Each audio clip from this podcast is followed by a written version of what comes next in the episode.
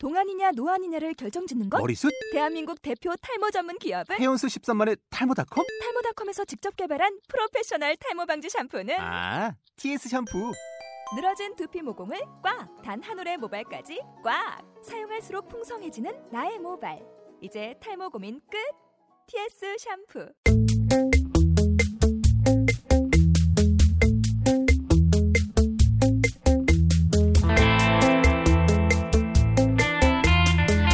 안녕하세요. 저는 뉴욕의 잔마고요. 제이지입니다. 금방 다시 찾아뵌다고 해놓고 참 늦었죠? 벌써 2월달이네요. 2월달은 더 짧으니까 금방 3월달 되고. 뭐 그래봤자 3일, 2일인데 뭐 짧... 그 3, 3이랑 2랑의 차이가 좀 큰가요? 아무래도 뭐 그죠. 달수로도 짧고 아마 2월은 좀 너무 아까운 달이죠. 한 번도 2월을 아깝다고 생각한 적은 없고 얼른 3월이 되어서 좋다 라는 마음이 더 컸던 것 같아요. 아 그렇군요. 그간 잘 지내셨어요? 네 덕분에 잘 지냈습니다. 뭐 덕분이라고 오늘 날씨 되게 추웠죠.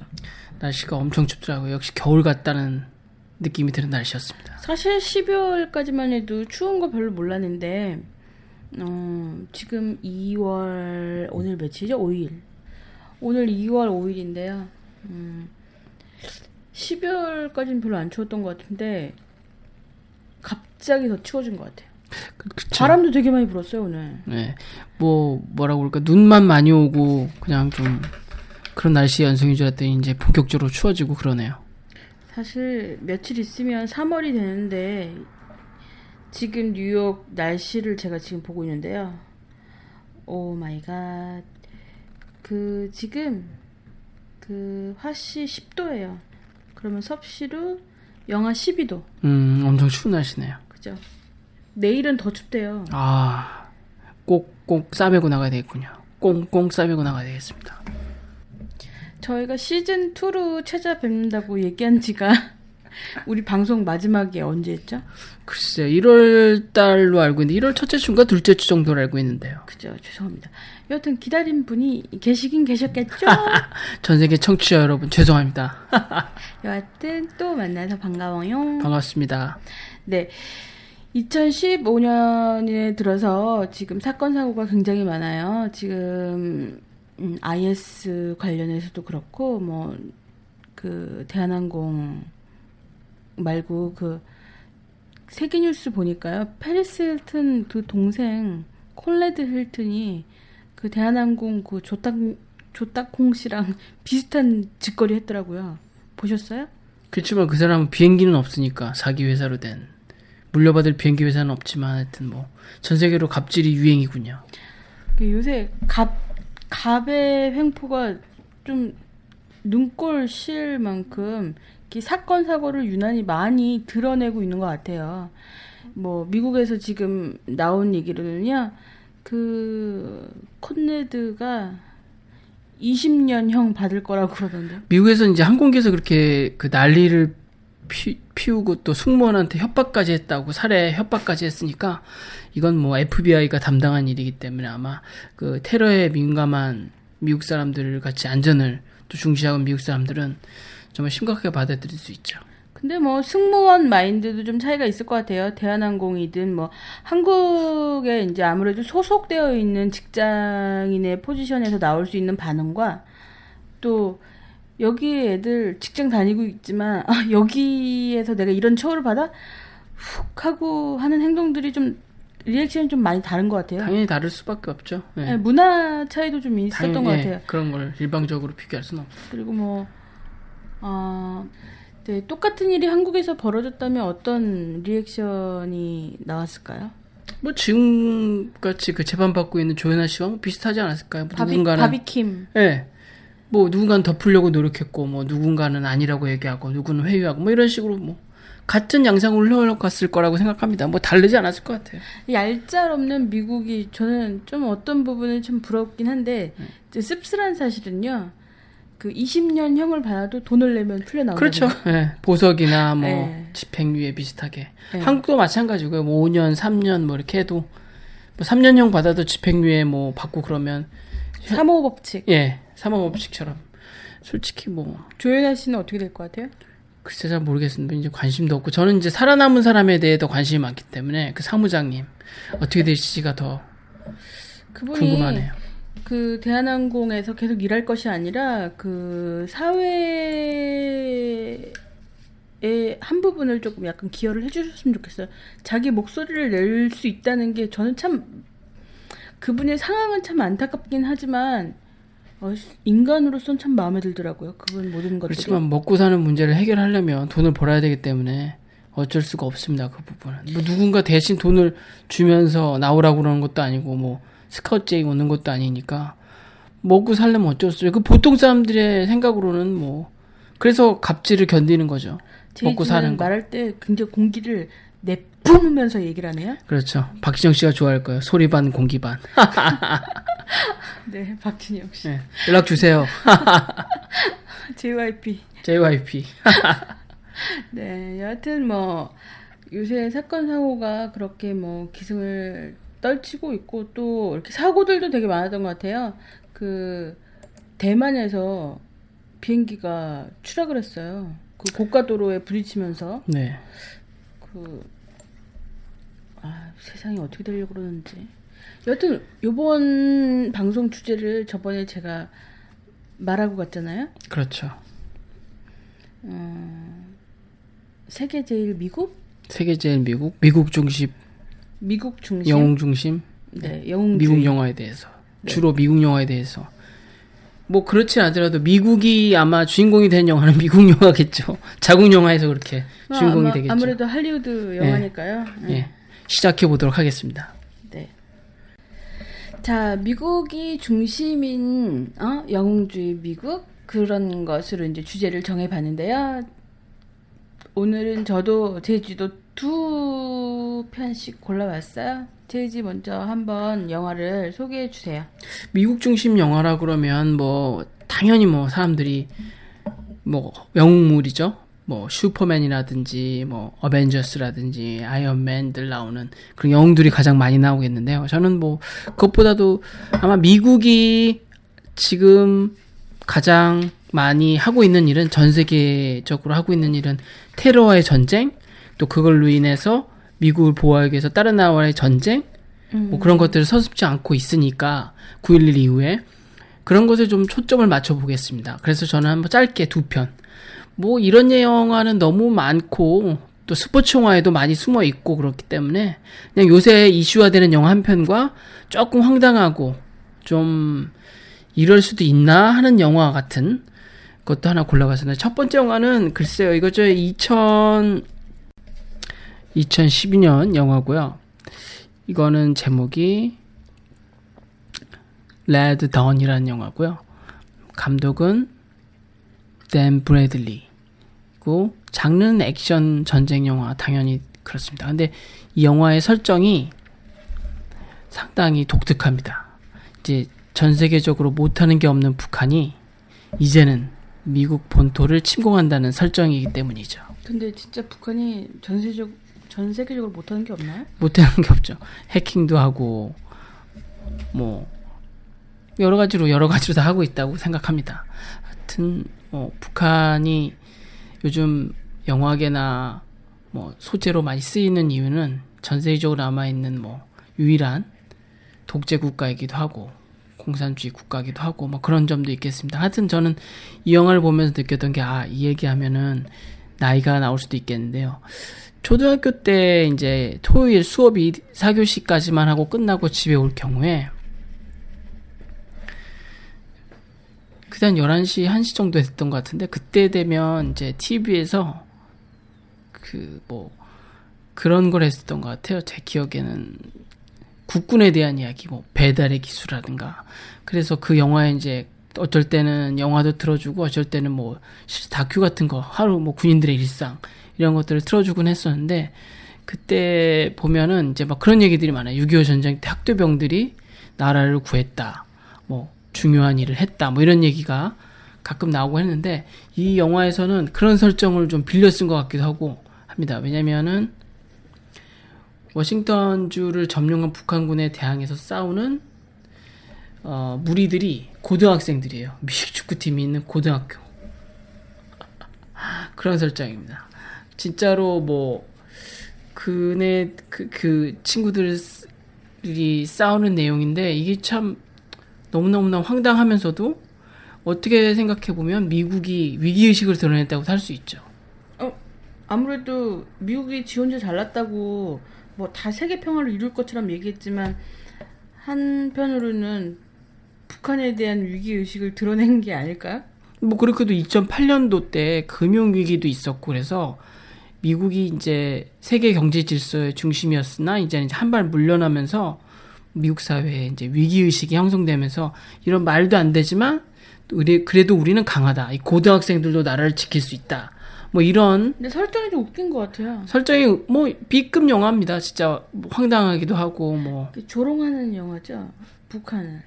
북한을 만만하게 생각하는 영화도 있지만 또 뭐 이와 비슷한 영화로는 북한군이 그 백악관을 점령하는 영화도 있습니다. 최근에 인터뷰 인터뷰도 그렇지만 이- 그 앞전에 있었던 영화는 진짜 미군이 북한군이 미군 아 미국의 백악관을 들어가는 그래서 점령해 버리는 영화도 실제로 존재하고 있습니다. 뭐 그리고 그게 이어서 이어져서 인터뷰 The Interview라는 영화도 나왔는데 뭐 재미없다고 하더라고요. 흥행에는 실패했고 네, 근데 노이즈 마케팅에 네, 성공한 그렇죠, 영화죠. 그렇죠. 인터넷에서 많이 봤다고 네. 하더라고요. 그래서 제가 느끼는 바는 미국은 전쟁을 할 수밖에 없는 구조를 가지고 있죠. 뭐 군수 복합 산업체라는 것이 있어서 끊임없이 무기를 만들어내면 그걸 소모해야 할 그렇죠. 곳을 찾아야 해야 되고 하고 또 부시 정부 있을 때는 9.11 이후에 석유를 찾아서 전쟁을 일으킨 거 아니냐 그런 의혹도 있었고 또 지금도 테러라는 목적을 위해서는 전 세계 어디든지 쫓아가서 자기 마음대로 하려고 하는 뭐 그런 움직임도 있고요. 뭐 세계 평화 수, 수호자 인양 하고 있지만 그 안에서 또 경제 발전을 꾀하기도 하고 네, 뭐 무기를 팔면서 그죠 그죠. 예, 석유를 점령하고 그래서 뭐 다른 경제적 비구조를 계속 갖고 싶어하고 헤게모니를 가지려 하는 노력을 많이 보이고 있죠. 뭐 실제로 미국이 80년대, 70년대, 뭐 60년대까지 가서 중남미에 했던 일들을 찾아서 보면 정말 미국이 과연 인권이라는 걸 생각하는 나라인가라는 의심이 많이 듭니다. 뭐 굴- 일일이 얘기를 하지 않아도 미국 입맛에 맞는 정치인을 찾아서 세우기 위해서 암살도 뭐 서슴지 않고 쿠데타도 지원하는 많은 이야기들이 있으니까요. 그런 건 여러분이 찾아보시면 뭐 될 겁니다. 영화는 그래서 어떻게 흘러가나요? 뭐 결국은 해피엔딩 아니겠습니까? 뭐 고등학생들이 예, 고등학생들이 북한군을 물리치고 뭐 아니면은 열린 결말이지만 뭐 미국에게 희망이 있다 이 식으로 끝납니다. 뭐 미- 도중에 미국 해병대를 만나서 도움을 받기도 하고 뭐 이런 내용이고 정말 저는 그거 보면서 이게 80년대의 그런 국방군 홍보 영화 내지는 방공 영화를 보는 듯한 느낌을 많이 받았습니다. 제가 고른 영화는 아직도 미국은 살아있다는 걸 그냥 억지로 억지로 만들어내고 싶어하는 B급 영화 레드 던이었습니다. 그렇군요. 저한테 추천해 줄 만한 영화이긴 한가요? 글쎄요. 레드던? 아니요 전혀 추천하고 싶지 않습니다. 황당한 설정의 설정과 그 뻔한 눈물 짜내기와 뭐 아 눈물 짜기도 있어요. 예, 그 도중에 동료도 죽기도 하고 아버님이 아. 또 북한군에 죽고 그래서 연락은 뭐 복수심에 불타기도 하고 뭐 그런 얘기들이 다 범벅이 돼 있는 거라서 글쎄 이걸 왜 봐야 되나 싶은 생각도 듭니다. 보다 보면 알았어요. 미국 영웅주의에 이 영화를 점점 내려가 이제 초등학생도 이제 구할 수 있을 것 같다는 생각도 듭니다. 아, 근데 영화로 그러니까 미디어가 조장하는 것들 중에 위험한 부분들이 그 그런 것 같아요. 그러니까 적을 만들어 버리는 거 있잖아요. 실제로 요새는 이제 적을 만들기도 하지만 가상의 적을 만들기도 하고 또 뭐 걸부전 때 보시면 이제 무인 무인기가 뭐 폭격을 하고 요즘 같은 건 드론 같은 걸 만들어서 날려서 뭐 폭격을 하고 그러는 거 보면 이제 게임 같아요 실제로 보면 근데 그게 민간인적에 따라서 사람이 죽는다는 얘기는 뉴스에 별로 안 나오게 되죠 그냥 신무기에 대해서 야- 얘기가 나오고 뭐 그걸 보면서 사람들은 또 게임 같다는 생각이 들기 때문에 아무런 죄책감을 느끼지 못하죠. 제가 말씀드린 거에 좀 약간 그 표현에 문제가 있었던 것 같은데요. 제가 말씀드리는 적은 미디어가 만드는 가상해적. 그러니까 가상의 적이 아니라 물론 그들이 나쁠 수도 있지만 또 안 비춰진 모습들도 있잖아요. 예를 들면은 공공연한 미국의 그 적 중에 하나는 뭐 그 지금 뭐 이슬람 쪽에 무슬림 그쪽이라든가 북한도 물론 포함되어 있고요. 그런데 그 예전에 그 디즈니 캐릭터에서 보면은요. 그 알라딘에서도 무슬림들이 악인이다 라는 은연중에 그래서 아이들로 하여금 그 무슬림이 악하다라는 이미지를 심어주는데 영향을 주었거든요. 그리고 뭐 포카혼타스라든지 뭐 뮬란 이런. 그러니까 백인이 아닌 타인종에 대한 유색인종에 대한 약간 그 밑으로 보는 그런 문화를 조장하기도 했고요. 그러니까 제가 만든 그 적이라는 것은 그 이런 웃기지도 않은 그 상황을 만들어서 영화로 내보임으로 해서 뭐 티네이저들도 그렇고 어린애들도 북한은 무조건 아주 악한 집단이다. 뭐 예전에 악의 축이라는 말도 했었지 않습니까? 네, 그러니까 북한. 이 물론 뭐 환영받지 못하는 대상이긴 하지만 그 암묵적으로 그런 미디어를 통해서 적으로 만드는 건 문제가 있지 않나. 제가 좀 조심하고 싶은 것은 미국이 미디어를 장악하고 그런 문화를 형성하는데 너무 많은 그 영향력을 발휘하고 있다는 거를 얘기하고 싶었어요. 글쎄 뭐 미국도 문제겠지만 미디어의 힘이 강해지면서 미디어가 만들어내는 적이 뭐 미디어가 생산해내는 뉴스들이 다 올바른가에 대한 생각도 더 생각해 볼 수도 있는 문제겠죠. 뭐 한국도 마찬가지고 뭐 미국도 마찬가지겠지만 뉴스가 보여주는 게 다 옳은 것인가, 뭐 국가가 하는 일이 다 옳은 것인가 생각해 보게 되는 지점이 둘이 맞닿아 있다고 생각합니다. 뭐 아무래도 힘이 세다 보니까 스파이더맨에 나오잖아요. 음, 뭐 엄청난 파워에는 책임이 따른다. 뭐 그죠. 그런 비슷한 이야기가 많이 있죠. 예, 도, 뭐, 첫 번째 영화 설명 잘 들었고요. 제가 고른 영화는요, 그 월드워치라는 영화예요. 아, 브래드 피트 나오는 영화인데. 네, 제가 유일하게 좋아하는. 솔직히 이거는 책으로도 유명한 영화는 좀 꽈당이었어요. 영화죠. 근데 상 받았어요. 무슨, 그, 뭐, 오스카나 뭐 이런 데서 받은 게 아니라 무슨 영화제에서 상을 받았는데, 어, 작년도 최고의 호러 스릴러 상 받았던데.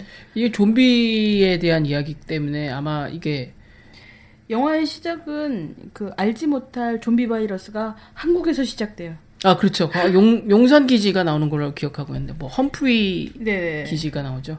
북한에 대한 이야기 나오죠. 북한은 왜 그 좀비들이 창궐하지 않았냐 할 때 이를 다 뽑아버렸다고 그런 얘기가 나오는데 일을 다 글쎄요. 그럴 수도 있다고 생각을 하면 무시무시하기도 하지만 북한이면 가능하겠다는 생각도 하지만 뭐 좀 기분 나 좋은 얘기는 아니었어요. 예. 음, 그죠. 그러니까 한국을 좀 약간 그 예전에 무슨 원숭이 나왔던 그런 바이러스, 예, 예. 그죠? 거기서도 한국이 있는데 아 뭐 감독이 마크 포스터라는 감독이에요. 이거 흥행을 해서 2편도 만드는 얘기가 있었죠. 네, 어떻게 만들어질지 고민인데 제가 이제 이 영화를 고른 이유 중에 하나는 이 영화 속에서 이제 이스라엘 이 나중에 이스라엘이 그 좀비가 안 생겨요. 그, 그 랍비를 찾아가서 이게 어떻게 해야 되느냐 무슨 상황을 설명 듣는 와중에 이스라엘 주변에 성벽이 가 크게 라삐 라삐가 아니라 그 모사드 요원 아닌가요? 아이, 기억이 안 나네요. 죄송합니다. 정, 그러니까, 무슨 정보 네, 저도. 이걸 본지 좀 돼서 네.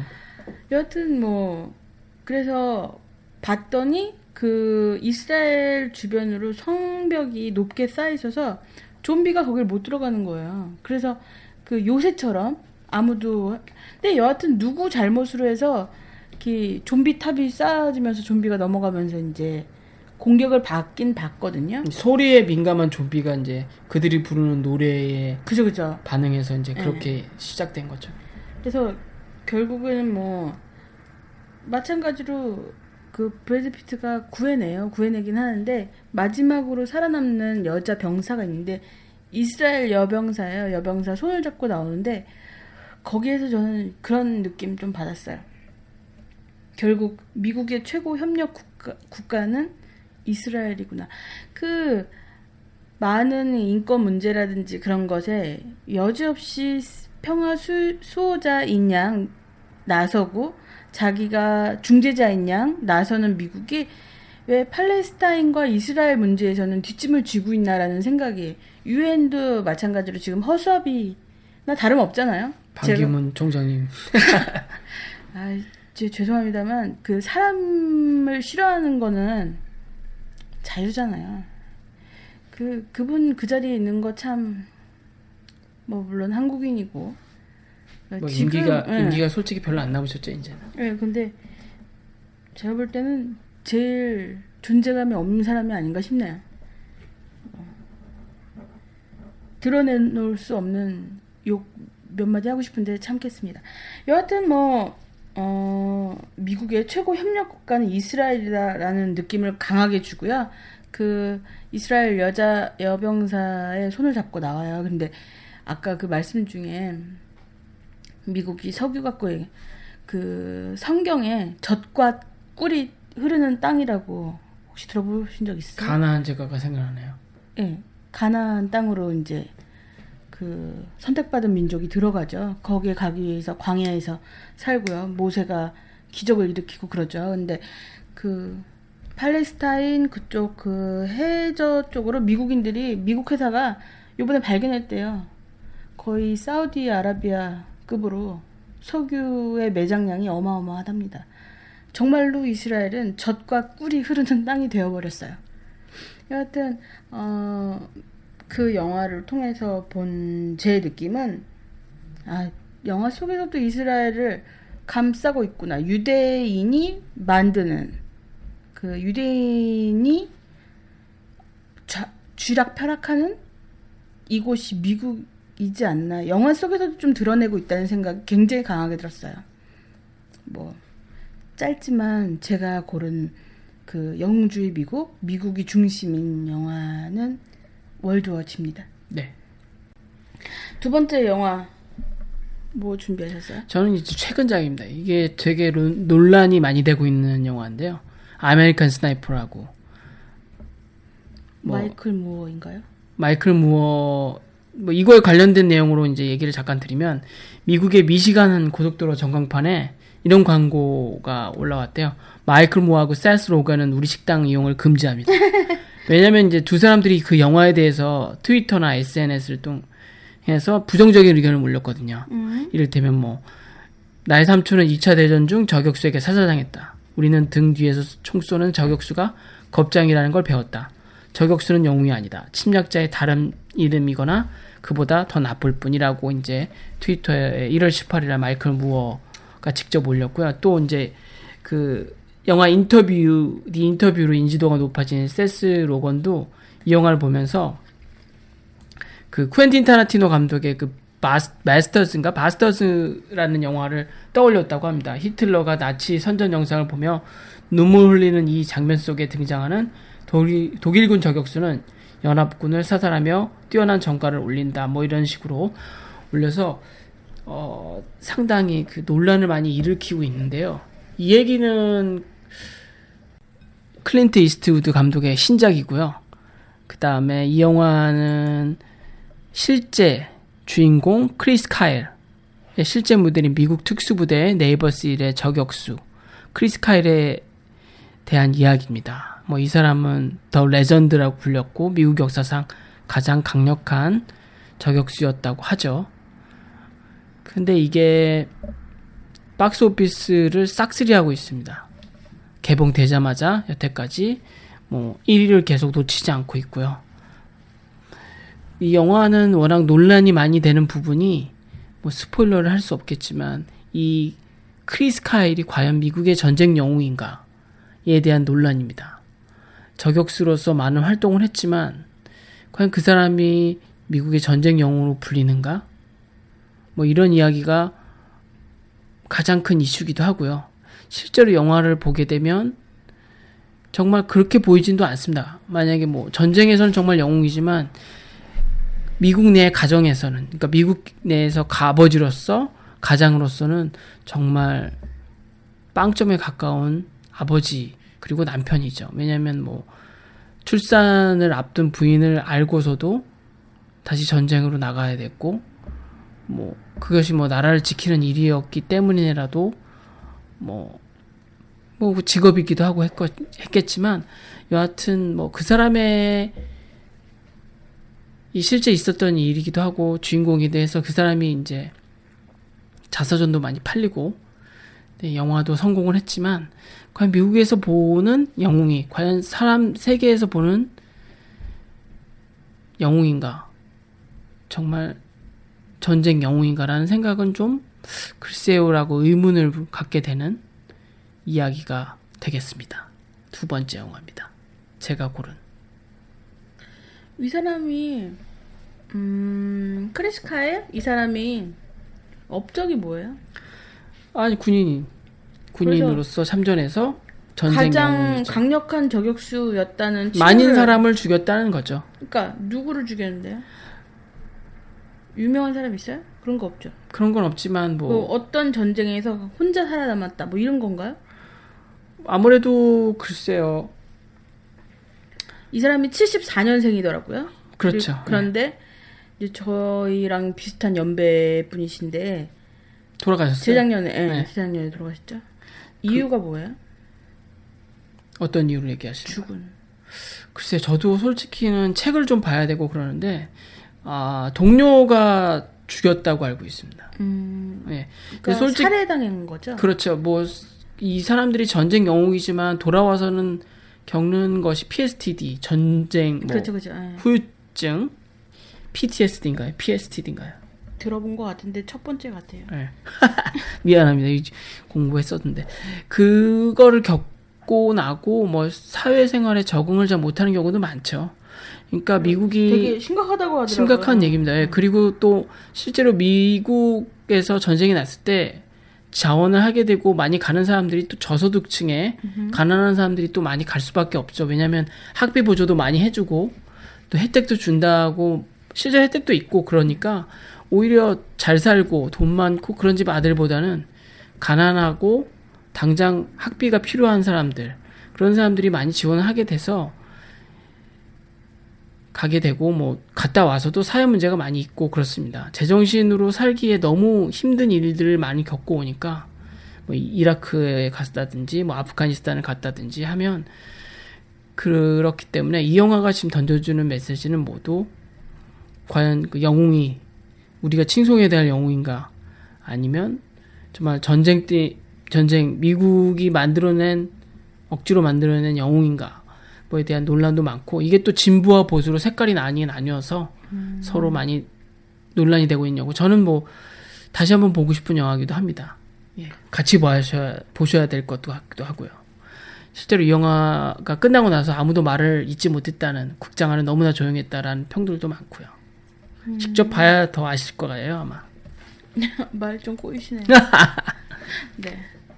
뭐 사실 뭐 이런 그 어떤 사람의 전기를 다룬 영화를 별로 그다지 좋아하지 않아서요. 더더군다나 전쟁 저격수의 뭐 하, 좀 무거운 영화네요.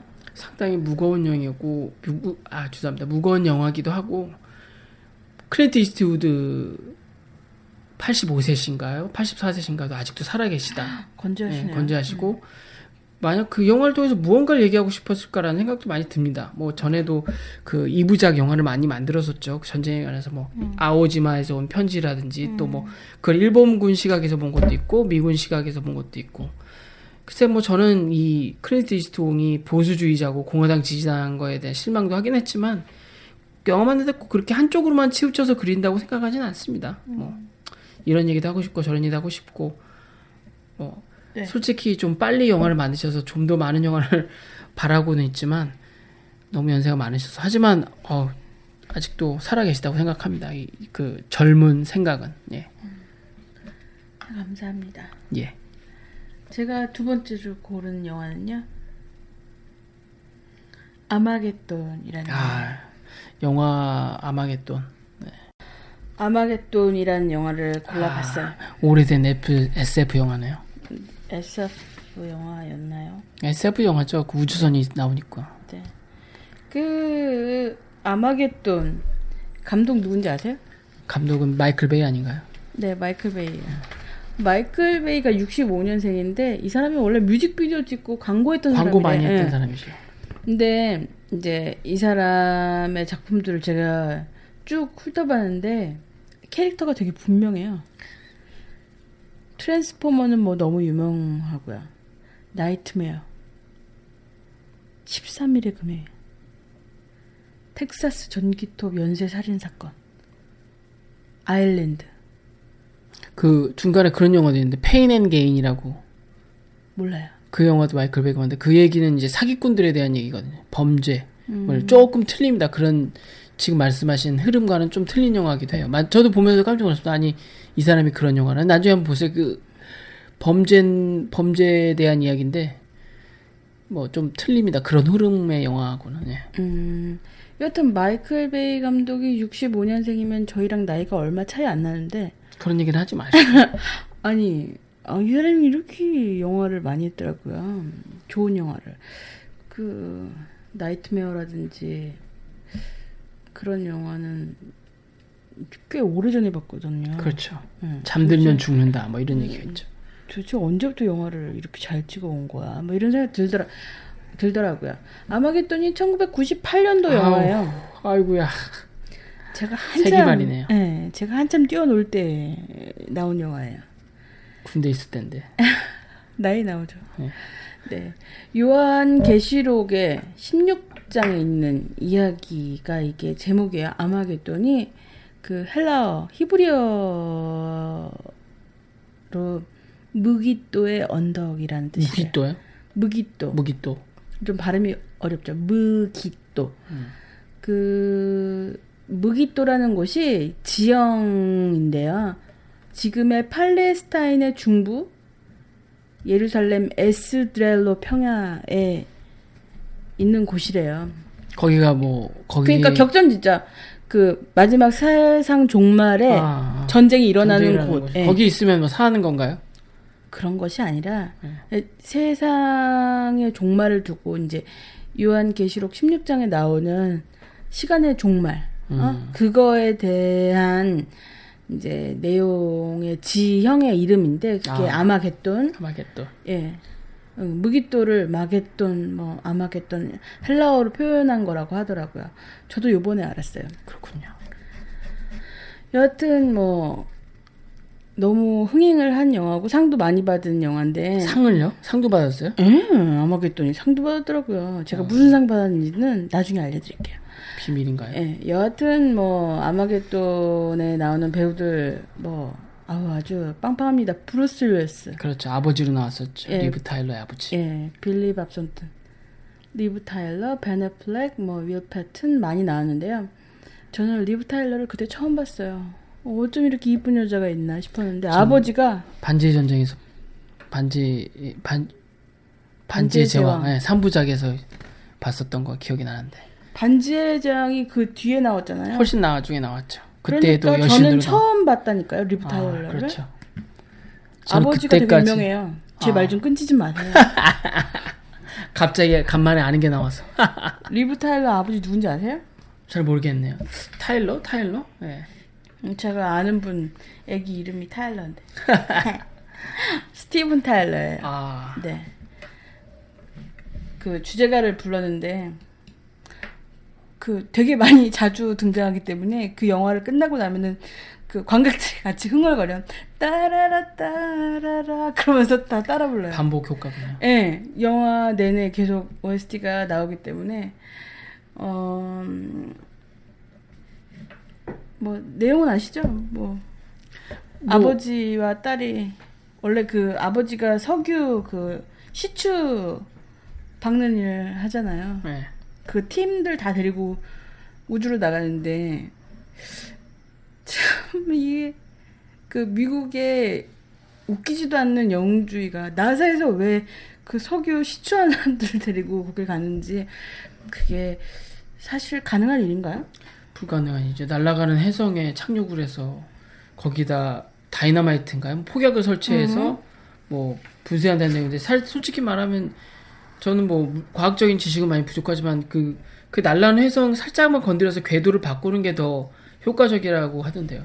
날아가는 비용이라든지 사람들 태워서 훈련시키고 뭐 이런 시간보다는 하여튼 뭐 공상과학 영화니까 예.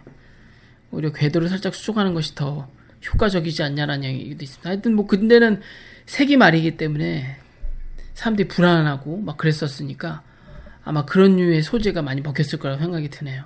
세기 말. 예. 음. 여하튼 그 마지막 장면은 그 성조기가 등장하면서 우주에 이렇게 광활한 모습이 나오는 걸로 끝이 나거든요. 뭐 부성에도 더 부각되고 그런 거 아닐까요? 그죠. 뭐 네가 가라, 뭐. 어, 가, 네. 가족의 그 사랑이라든지 또 그렇죠. 아버지가 이제 사윗감이랑 바톤을 체인지하면서 예. 눈물을 그렇죠. 억지로 딸이 쥐어짜는 딸이 그러면서 욕했죠.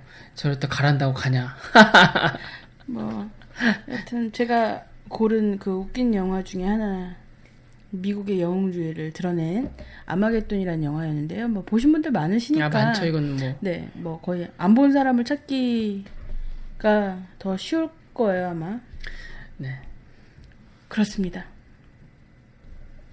여튼 뭐 저희가 골라본 영화는 World War Z, 어, 아마겟돈, 저는 어, Red Dawn 그 다음에 American Sniper였습니다. 만약에 지금 그거 American Sniper는 개봉 중이니까 보러 가셔도 될 듯 싶습니다. 어, 솔직히 이번 주제는 너무 어려워요. 이걸 얘기하기에는 참 뭐라 그럴까 몇- 세계사도 다시 봐야 되고 또 근래 에 있었던 이야기들도 많이 들춰봐야 돼서 쉽지 않은 얘기입니다. 근데 저희는 이제 잠깐 겉핥기식으로 수박 겉핥기 식으로 참 본 적도 있습니다. 제가 그때 이제 주제를 정하자고 했을 때 의도 자체는 가볍게 시작한 거였어요. 슈퍼맨이라든지 뭐걔 누구죠? 그 거미? 스파이더맨. 어, 배트맨 뭐 이런 맨 종류에서 한번 얘기를 해볼까 했었던 건데 그 영화를 이제 그 저는 여하튼 미국에 지금 살고 있긴 하지만 그 미국의 행실이 사실 썩히 예쁜 것만은 아니라는 생각이 너무 강하게 들고 있기 때문에 그래서 비꼬는 의도로 미국의 영주에서 영화를 한번 골라보자라고 말씀을 드렸었던 거고요. 어, 뭐 그렇습니다. 네, 하여튼 무거운 주제였지만 수박 겉핥기 식으로 한번 후루룩 훑어봤습니다. 호로록. 호로록. 아 저희 마지막으로 본 영화 뭐였죠? 언제? 극장에서 음, 그게 글쎄요 기억이 잘 안 나네. 마지막으로 본 영화가 인터스텔라. 아 인터스텔라였네요. 예. 응. 같이 본 영화를 얘기하시는 응, 거니까. 같이 예. 본 영화. 예. 음, 인터스텔라도 솔직히 미국 나사가 이제 지구를 구하기 위해서 날아가는 역할이기도 하네요. 그러네요. 네, 그, 그 영화 참 재밌었죠. 네 재밌었습니다. 저는 한스 짐머의 음악이 영화를 살렸다고 아 생각합니다. 마지막까지 진짜 한스 짐머 천재예요. 여하튼 뭐 Interstellar가 마지막이었는데 저희 다음 주에 그 발렌타인데이잖아요. 14일 날 아 그렇죠. 우리 영화 보러 가기로 했는데 무슨 영화 보는지 알려 드릴게요. 어, 제가 한동안 그 제가 원래 그런 책 읽지 않는데요. 그 제 저희 되게 친한 동생 중에 그 이- 걔가 이거 안 들을 테니까 그 조이스라고 있어요. 조이스가 저한테 이제 레코멘 해줘서 제가 읽은 책인데요. 빨간 책. Fifty Shades 19금. of Grey라는 예. 그 책을 아, 세 권, 세 권짜리였는데 제가 미친 듯이 읽었죠. 원래 그런 건잘 익힙니다. 제가 원래 그런 거 좋아하지 않는데 그 책을 지하철에서도 읽었는데 그게 참 신기한 게요. 중년의 여성들과 눈이 마주치는데 제가 읽는 책을 다들 알고 있는 눈치예요. 흐뭇한 웃음을 서로 어, 지으면서 각자 쳐다보는 거죠. 나는 그 책을 알고 있다라는 듯한 10대, 20대들이 이제 트와일라이트에 열광했다면 중년 아주머니들은 이 소설책, 소설책에. 열광했다고 하죠. 엄청나게 팔렸다고 알고 있습니다. 예. 네, 그, 그 책이 영화화되어서 드디어 거의 한 1년 전에 찍은 걸로 알고 있는데, 발렌타인데이에 개봉을 하네요. 그거 같이 제이지랑 보러 가기로 했어요. 아이디를 꼭 챙기셔야 될 겁니다. 왜냐면 아이디 검사를 할 거기 때문에. 아, 근데 도대체 그, 기껏 그 야한 영화를 찍어서 왜 굳이 발렌타인데이에 개봉하는 건지 저는 상식적으로 이해가 안 이해는 가요. 되긴 한 마케팅. 발렌타인데이에 그 야한 영화 보러 갈까요? love. 너는 love. 너는 love. 여하튼 다음에는 조금 더 빨리 찾아뵙도록 할게요. 어, 저희 다음 주 주제를 다음 주 다음 방송 주제를 정할 건데요. 어, 다음 방송 주제는 어, 요리로 정해봤어요. 아, 요리. 음식 좋아하세요? 먹는 건 좋아하지만 만드는 건 참 어렵다는 생각을 하고 있죠. 제가 쿠킹을 좀 합니다. 아, 어떠세요, 제 요리? 좋습니다. 그렇게 간단하게 단답형으로 얘기하면 제가 신이 안 나잖아요. 너무너무 좋아요. 그 긍정적인 그 긍정적인 대답에 너무라는 음, 게 국어법에 맞지 않습니다. 근데 또 트위터에서 써보니까 그것도 잘못된다는 얘기가 있습니다. 써도 된다고 하던데요. 아니, 너무는 부정적인 것에 쓰는 거예요. 또 그게 잘못된 얘기도 했고 그래서 누가요? 트위터에서 국어 국립연구원에서 봤는데 정말요? 네. 확인해 보겠습니다. 뭐 그랬어요. 그 너무라는 것이 그래서 방송에서도 어, 정말 너무 맛있어 보여요. 거기에 자막으로는 정말 맛있어 보여요. 무척 맛있어 보여라고 고쳐서 매우 표기가 되- 맛있어요. 예, 그렇게 표기가 되잖아요. 여하튼 다음 방송을 저는 요리로 주제를 정했고요. 어, 요리로 정하게 된 이유가 있어요. 어, 그 전에 제가 이제 클로징 멘트를 할 건데요. 제이지 인사 먼저 하세요. 네. 하여튼 들어주셔서 오늘도 전 세계 청취자 여러분 감사합니다. 제가 구독자 수를 확인 못 했는데 저번에 11명, 11명 듣고 계신 분들한테 너무나 감사하다는 말씀. 11분 감사드려요. 꾸준히 열심히 올려야 되는데 먹고 사는 문제가 많이 걸려 있다 보니 업데이트가 많이 늦어진 점 다시 한번 사과드리면서 11분에게 정말 정말 감사합니다. 오늘도 들어주셔서 감사합니다. 바이바이. 안녕히 계세요. 아, 제이지는 갔고요. 음, 요리로 정하게 된 그 주제를 정하게 된 계, 계기는 되게 즉흥적이었어요. 제가 조금 전에 드라마를 한 편 봤는데 그 천정명 들어 나오는 하트 투 하트라고요. 거기에서 그 최강 씨랑 중국집에서 먹는 장면이 있었는데 그 중국집을 제가 아는 곳이에요. 팔선생이라고. 근데 딱 보니까 알겠더라고요. 제가 그 주인을 좀 아는데 되게 오래전이었어요. 어, 밥을 먹는데 그 사장님이 저한테 그러시더라고요. 어제 이재용 왔었다고. 근데 저랑 친구랑 먹고 있었는데 제 친구가 아, 그 오래전이니까 DJ DOC의 이재용이요? 딱 이러는 거예요. 저는 그 이재용이 아니라 그 삼성의 이재용인 걸 바로 알았거든요. 그때 이제 아 무슨 소리야 이러면서 막 웃으셨는데 아 그래요? 아 뭐 그럼 그런 사람도 오네요. 재, 뭐 재밌네요. 그러, 그러고 말았는데 음 그때 이제 어 친구와 저랑 되게 좋아하는 친구인데 여하튼 어 그때 아주 잠깐인데 굉장히 많은 생각했어요. 그 나이에 따라 연령에 따라서 이제 어떤 대화를 할 때 주제가 되는 대상이 좀 다를 수도 있겠구나. 그리고 어 그분이 연령대가 좀 있으시니까 이재용 DJ DOC의 이재용을 물론 아실 수도 있지만 그분이 어제 이재용 왔었어 했을 때 그 포인트가 DJ DOC로 갔을 갔을 만한 음 아, 이걸 어떻게 말해야 되나 여하튼 제가 말 한마디 한마디 할 때마다 상대방이 나를 어떻게 평가할 수도 있겠다라는 생각을 그 순간에 아주 짧은 순간이었는데 굉장히 느낀 바가 많았어요. 어, 저는 제 친구가 그렇게 얘기해서 웃기기도 했지만, 아, 너의 그릇이 여기까지구나. 아직 너가 어리구나. 라고 생각했고, 어, 제가 그 말씀을 건네신 그 사장님한테는, 아, 내가 당신의 말을 제대로 포인트를 잘 잡아서 대답을 했군요. 라는 안도감도 살짝 있었던 것 같아요. 어, 말 한마디 한마디가 나를 평가하는 기준이 될 수도 있다는 거. 우리가 누군가에게 늘 시험에 들고 점수가 매겨진다는 거. 안타까운 일이긴 하지만 사실이잖아요. 내일도 열심히 건승합시다. 다음 방송에 또 인사드리겠습니다. 감사합니다.